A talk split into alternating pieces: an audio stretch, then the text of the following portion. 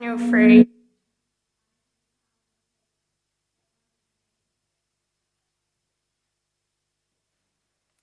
King Nebuchadnezzar made an image of gold, 90 feet high and 9 feet wide, and set it up on the plain of Dura in the province of Babylon.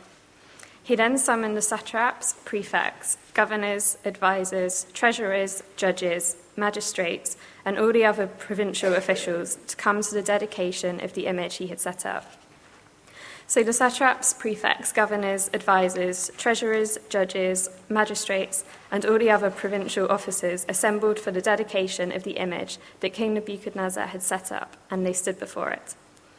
Then the herald loudly proclaimed, This is what you are commanded to do, O peoples, nations, and men of every language. As soon as you hear the sound of the horn, flute, zither, lyre, harp, pipes, and all kinds of music, you must fall down and worship the image of gold that King Nebuchadnezzar has set up. Whoever does not fall down and worship will immediately be thrown into a blazing furnace. Therefore, as soon as they heard the sound of the horn, flute, zither, lyre, harp, and all kinds of music, all the peoples, nations, and men of every language fell down and worshipped the image of gold that King Nebuchadnezzar had set up. At this time, some astrologers came forward and denounced the Jews. They said to King Nebuchadnezzar, O king, live forever. You have issued a decree, O king, that everyone who hears the sound of the horn, flute, zither, lyre, harp, pipes, and all kinds of music must fall down and worship the image of gold, and that whoever does not fall down and worship will be thrown into a blazing furnace. But there are some Jews whom you have set over the affairs of the province of Babylon Shadrach, Meshach, and Abednego, who pay no attention to you, O king. They neither serve you, your gods nor worship the image of gold you have set up. Furious with rage, Nebuchadnezzar summoned Shadrach, Meshach, and Abednego. So these men were brought before the king. And Nebuchadnezzar said to them, Is it true, Shadrach, Meshach, and Abednego, that you do not serve my gods or worship the image of gold I have set up?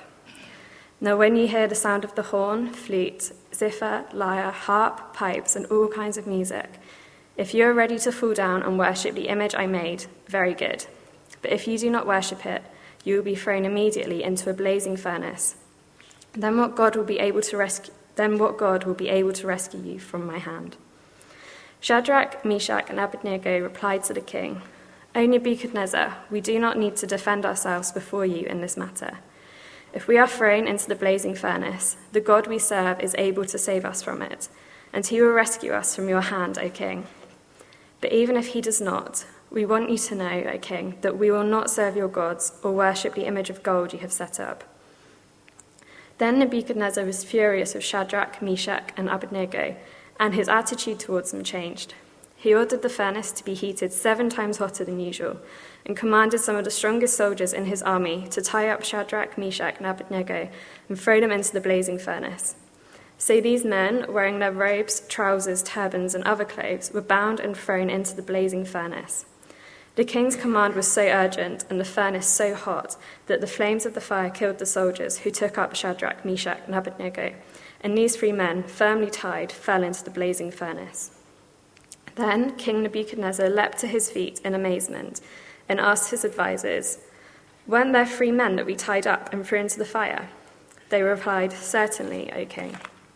He said, Look, I see four men walking around in the fire, unbound and unharmed, and the fourth looks like a son of the gods.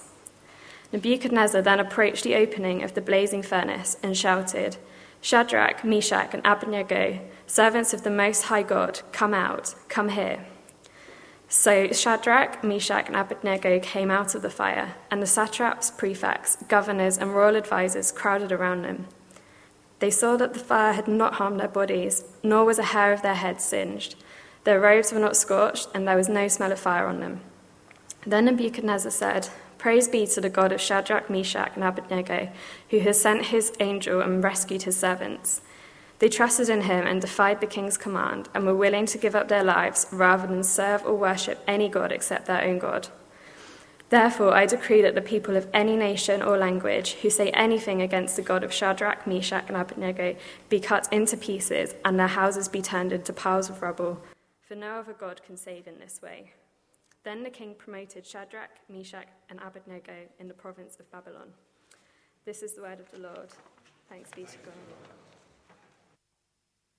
And uh, we continue looking at the book of Daniel, and this time we come to chapter 3, which doesn't mention him. Um, but it does his friends Shadrach, Meshach, and Abednego, who face a mighty challenge. Let's pray.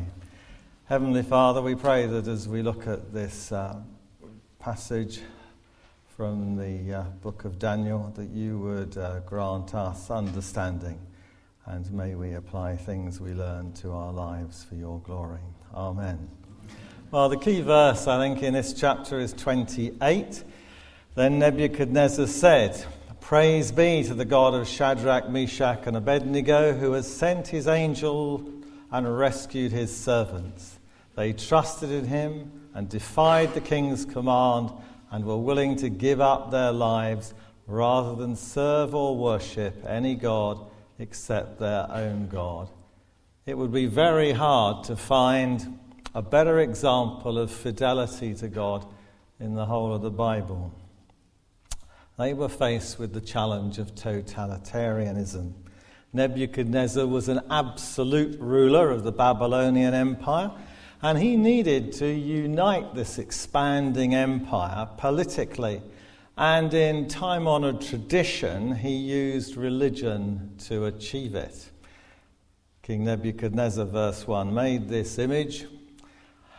I was going to say as tall as Rob, but it's even taller. It's 90 feet high and it's 9 feet wide, even wider than me. So, this is this dirty, great big uh, gold image that he set up on the plain of Dura in the province of Babylon. And then he, summoned, then he summoned all the uh, basically important people, the people who ran his empire, and all other provincial officials, he says, to come to the dedication of the image that he'd set up. So, having been appointed regional governors, these three Hebrews were now part of that call up. And we read verse 4 Then the herald loudly proclaimed, As soon as you hear the music, you must fall down and worship the image of gold that King Nebuchadnezzar has set up.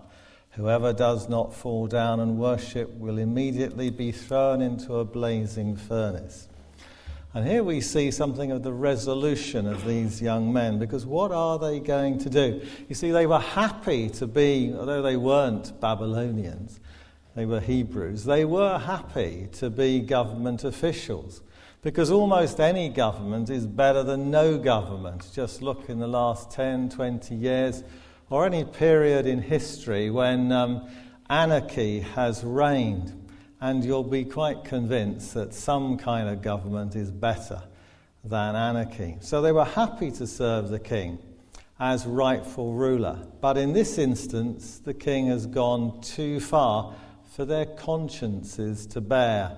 They would not be able to breach this second commandment, which reads, you shall not make for yourself an idol in the form of anything in heaven above, or on earth beneath, or in the waters below. You shall not bow down to them or worship them, for I, the Lord your God, am a jealous God.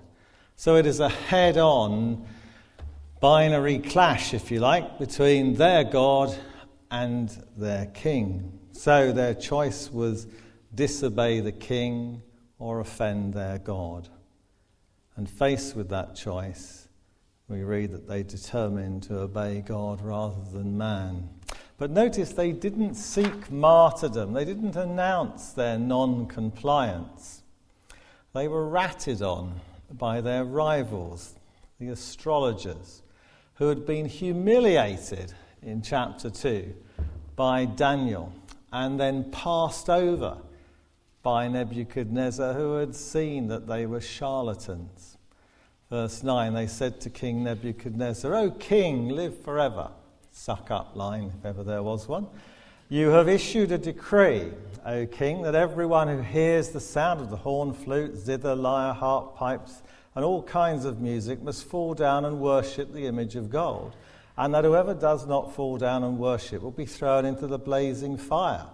In other words, you know, you're holding the king to account for the kind of edict he's already said. And now comes the bit that they really want enacted. Verse 12. But there are some Jews whom you have set over the affairs of the province of Babylon, Shadrach, Meshach, and Abednego, who pay no attention to you, O king. They neither serve your, nor your gods, nor worship the image of gold you have set up. Now, Nebuchadnezzar is pretty hacked off with this, and we read 13 Furious with rage, he summoned Shadrach, Meshach, and Abednego.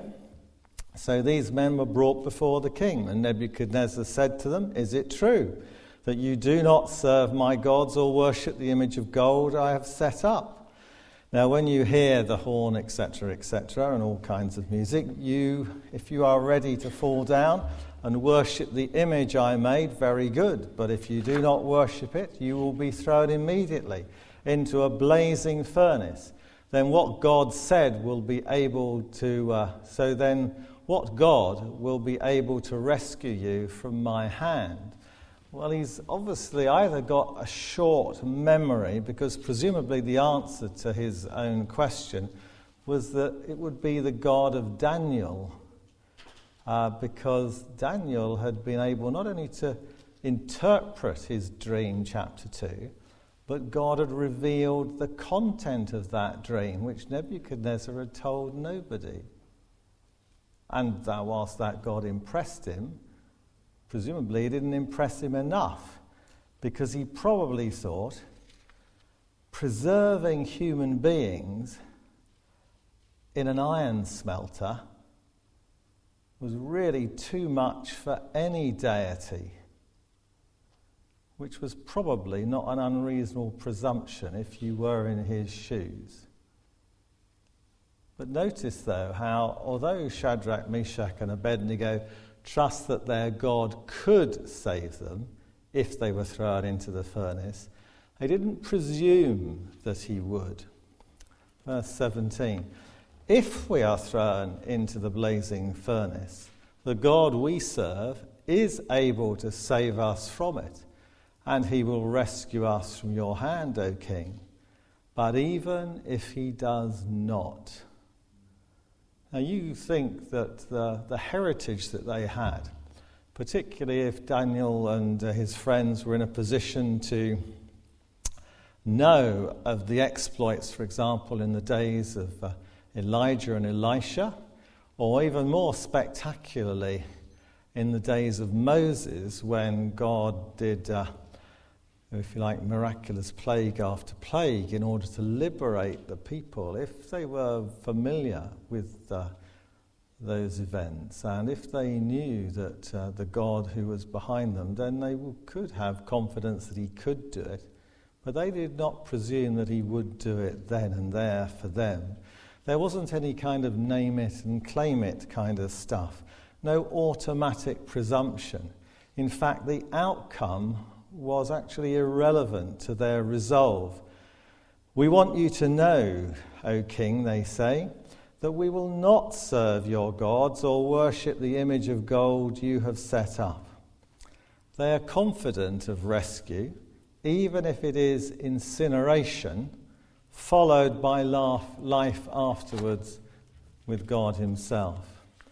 But regardless of whether they will be spared death now, or be consumed by the fire, they are not going to sell out on their first call, which is loyalty to their God, and all credit to them for doing so. So let's explore how this little incident uh, might help us profit. While our emphasis this evening is on the lessons we learn from the lives of these young men, remember that the dominant note is that it is all part of God working out his plans and his purposes.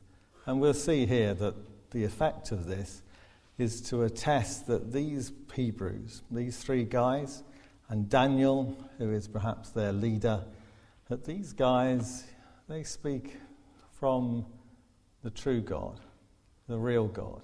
That's the purpose behind this astonishing miracle which is nowhere repeated in the Bible.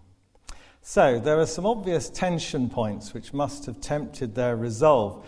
They must have, uh, there must have been a sense of obligation or even duty towards Nebuchadnezzar. After all, he had selected and arranged the training at his expense of these guys. And then he had deployed them to positions of real significance in his empire, real responsibility, and with it, authority. And their lot in life was a great deal better than those left back in Judah or in the refugee camps of uh, Babylon. They were grateful and they would have had a sense of duty. What they had was really a good job, a good position, where they could also, they realized, do some good. Might not that justify them in a little nod to this statue that the king has set up? And then there's peer pressure. If they thought back in their recent history, they would have been well aware that their fathers in Judah, led by their religious leaders, had voluntarily erected idols of their own and worshipped them in preference to their own God Yahweh. So, would it be so bad, since they are now under compulsion, to just bow their heads in honor of their ruler? Let this one pass. Why not? And then there was uh, political correctness, or eh, which they even had in their day, because all the other guys, all the other uh, satraps and prefects and governors, etc., they were all going along with what the king wanted. So, was it so bad if they were to do so? And of course, the fear of the consequences, the prospect of imminent and painful death, would concentrate their mind. These were the challenges which they were up against as they faced this situation. And the outcome? Well, they've made their stand that there's that's their resolve regardless of the outcome. And we read 22 the king's command was so urgent and the furnace so hot that the flames of the fire killed the soldiers who took up these three guys. And we see that these persecutors were punished. Now, I hope I'm not reading too much into this, but if Shadrach, Meshach, and Abednego had died, we would have thought that the soldier's death, the guys who were sort of manhandling them into the furnace, was an accident. But the three Hebrews survive and the soldiers are killed, a sign of God's judgment on those carrying out the wrong. And then there's the divine rescue and the now and the not yet. These three guys, as I've flagged up, have complete faith in their all powerful, their omnipotent God, and they're certain He will rescue them. What they don't know is whether that will be now and they will escape death, or whether it will be not yet. In other words, they will die, but beyond death lies for them escape from judgment and exclusion from the presence of God. Occasionally in biblical history, something of the not yet, something of the life to come, of the other world, comes into the now. And that is usually when God is attesting the words spoken by his prophets of the Old Testament and his apostles of the New Testament, who have a message for all people for all time from God.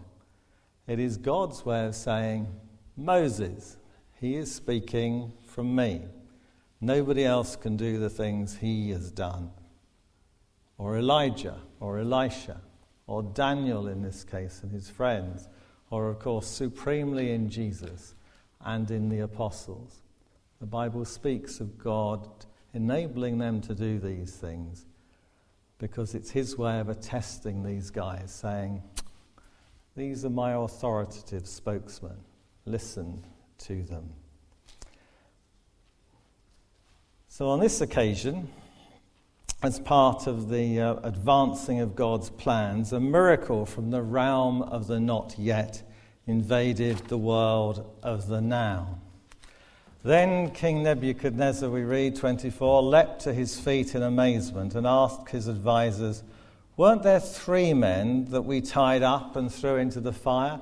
They replied, Certainly, O king. He said, Look, I see four men walking around in the fire, unbound and unharmed, and the fourth looks like a son of the gods. Nebuchadnezzar then approached the opening of the blazing furnace and shouted, Shadrach, Meshach, and Abednego, servants of the highest God, come out, come here. So they did. They came out of the fire. There was deliverance. And there's what is called a theophany which is an occasion when God takes on human form to be among his people. In their trials, in particular, something literally happened which illustrates what is usually an unseen truth that God is with his people. And the sentence is reversed. The highest God is acknowledged. Then Nebuchadnezzar this is uh, the outcome. Verse 28 said, Praise be to the God of these three guys who has sent his angel and rescued his servants. They trusted in him and defied the king's command and were willing to give up their lives rather than serve or worship any God except their own God. And Judaism, their religion, is recognized. 29. Therefore, I decree that the people of any nation or language who say anything against the God of Shadrach, Meshach, and Abednego be cut into pieces and their houses be turned into piles of rubble, for no other God can save in this way. And the faithful are promoted. Verse 30. Then the king promoted them in the province of Babylon. And everyone gets to hear about it.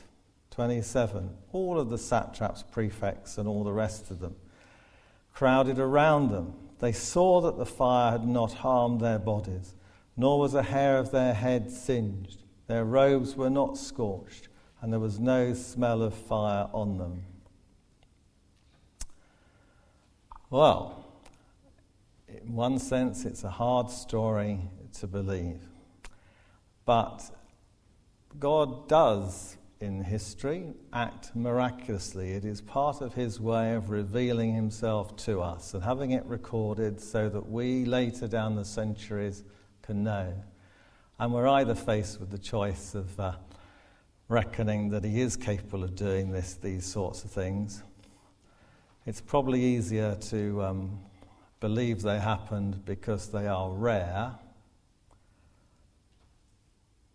even though, of course, Unless, of course, you believe that uh, Jesus was God and he was resurrected from the dead. If you accept that, you'll be able to accept this. But if you don't accept that, you'll never be able to accept this.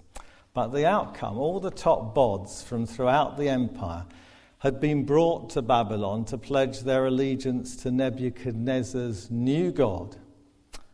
But what actually happened?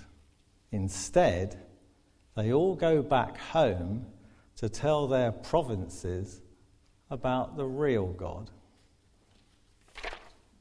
Very smart God. So, some reflections on that. Civil and religious liberty should not be taken for granted. Charles Simeon, preaching in the 1820s, said, What a privilege it is we enjoy civil and religious liberty. We have no power over us to make such cruel edicts. We are not subject to the decrees of a capricious tyrant. We all can worship God according to our conscience and without restraint. He points out that this, uh, this was true for, uh, for all other Christians and those of other religions and none too. It was something he appreciated. He says, Oh, let us bless our God that the rights of conscience are respected. That is surely the sign of any civilized society. But it's one of those liberties which we're in danger of losing. The right of habeas corpus, which means literally let's have the body, was severely under threat a few years ago when the government wanted to introduce detention without charge for up to 56 days. In the wrong hands, that could be very draconian. And then there are some in, uh, if you, in the health establishment of our country who would love to do the, away the right of health professionals to opt out of anything to do with abortion, even if they have conscientious objection to it. Or you may have heard a few years ago of the outcry against the state funded National Adoption Agency, the British Association for Adoption and Fostering's Pink Guide to Adoption for Lesbians and Gay Men, which stated that people who have concerns about the adoption of children by gay couples are, quote, retarded homophobes, which in plain English is a way of describing retarded would be a way of them using the word to describe people who we would call who have additional needs or special needs. And homophobes merely means that you fear homosexuals all those things are erroneous and quite insulting. Tory MP Julian Brazier, who was at the time the chairman of the All Party Commons Group on Adoption and Fostering, said, I work with BAAF all the time and I know how much they bring to adoption. I must say, I am very sad that they should use this language about people who have an honest disagreement with them. And author Patricia Morgan, who has published a study of gay adoption, said, It is disgraceful that they do not wish to discuss the pros and cons of gay adoption. They just go in for abuse. They do not appear interested in evidence about the outcomes for children. And it is a disgusting phrase to use.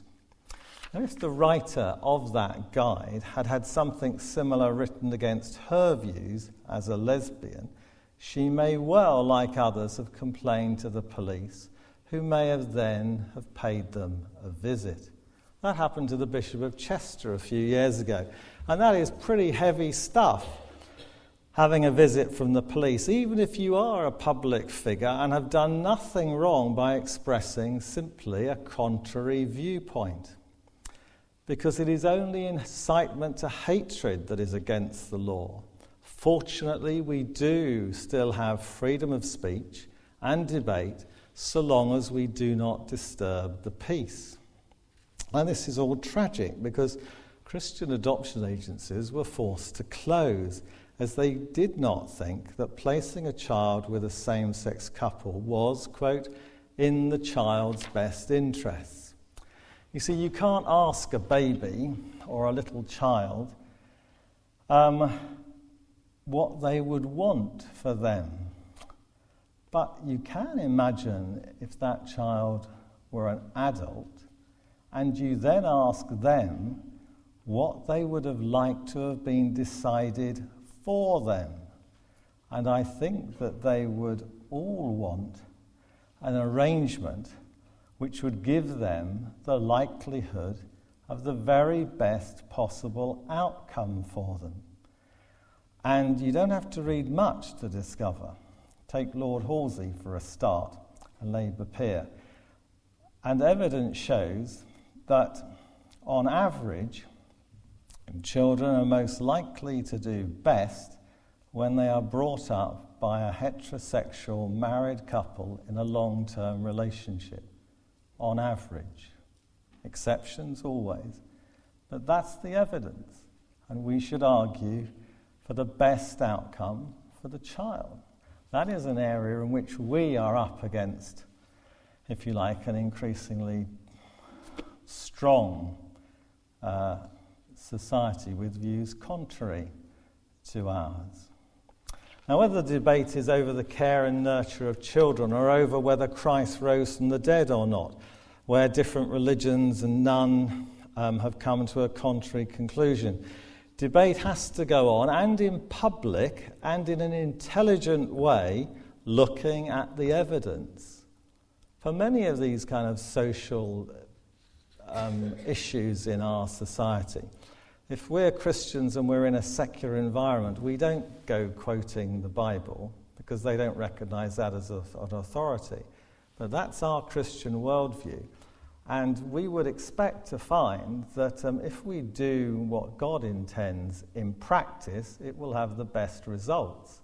So we argue from the evidence of the results which we see.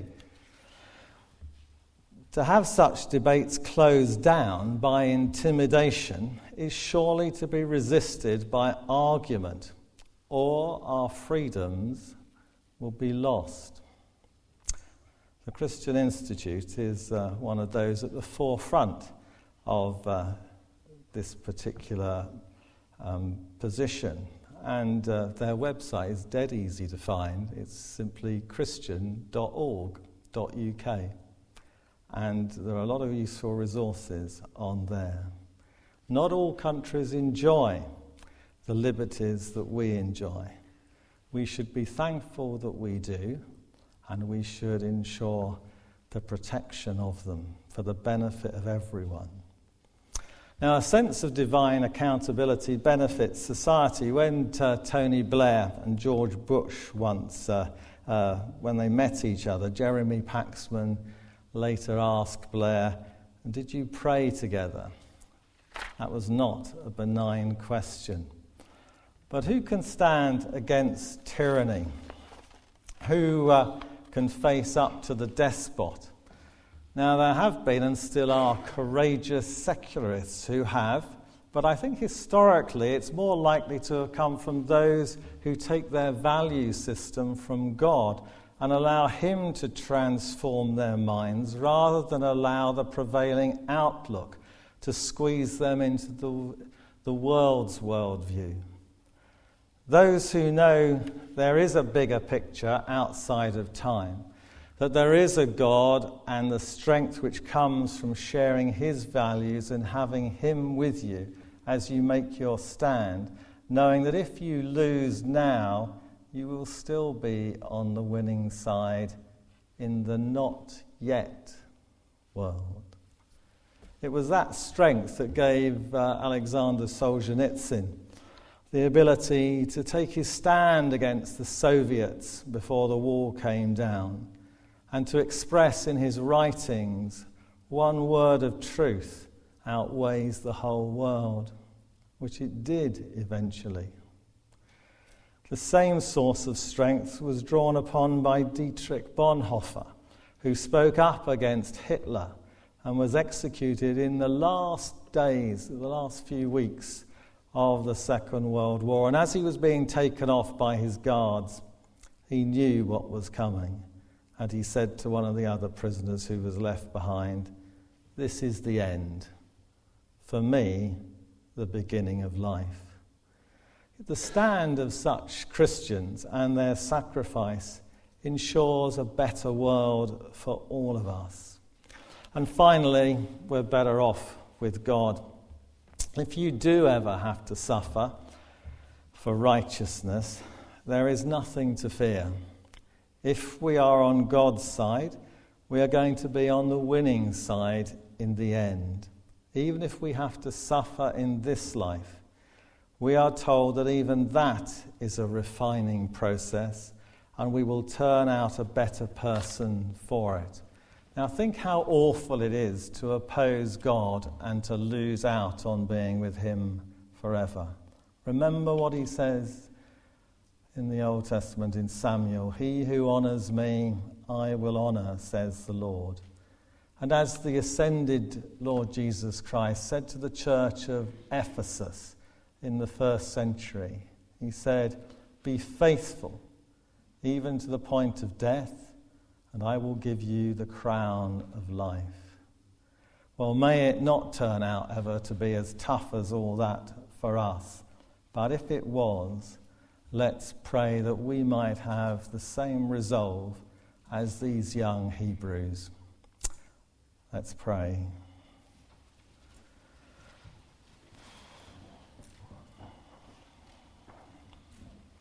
Heavenly Father, we acknowledge that we in our country um, have um, a Christian life without enormous drawbacks. that we're not under tremendous persecution, opposition. We do have to argue our case, and we do may have to suffer kind of um, some ridicule and some uh, unfair misrepresentation. But we do pray tonight for our brothers and sisters in parts of the world for whom uh, being a Christian can at times be a life and death issue. And we pray that they would follow the examples of Shadrach, Meshach, and Abednego in being faithful to you, knowing that you are in control, that you will win out in the end, and it is always best and right and true to side with you. May we have similar courage in our softer situations. Amen.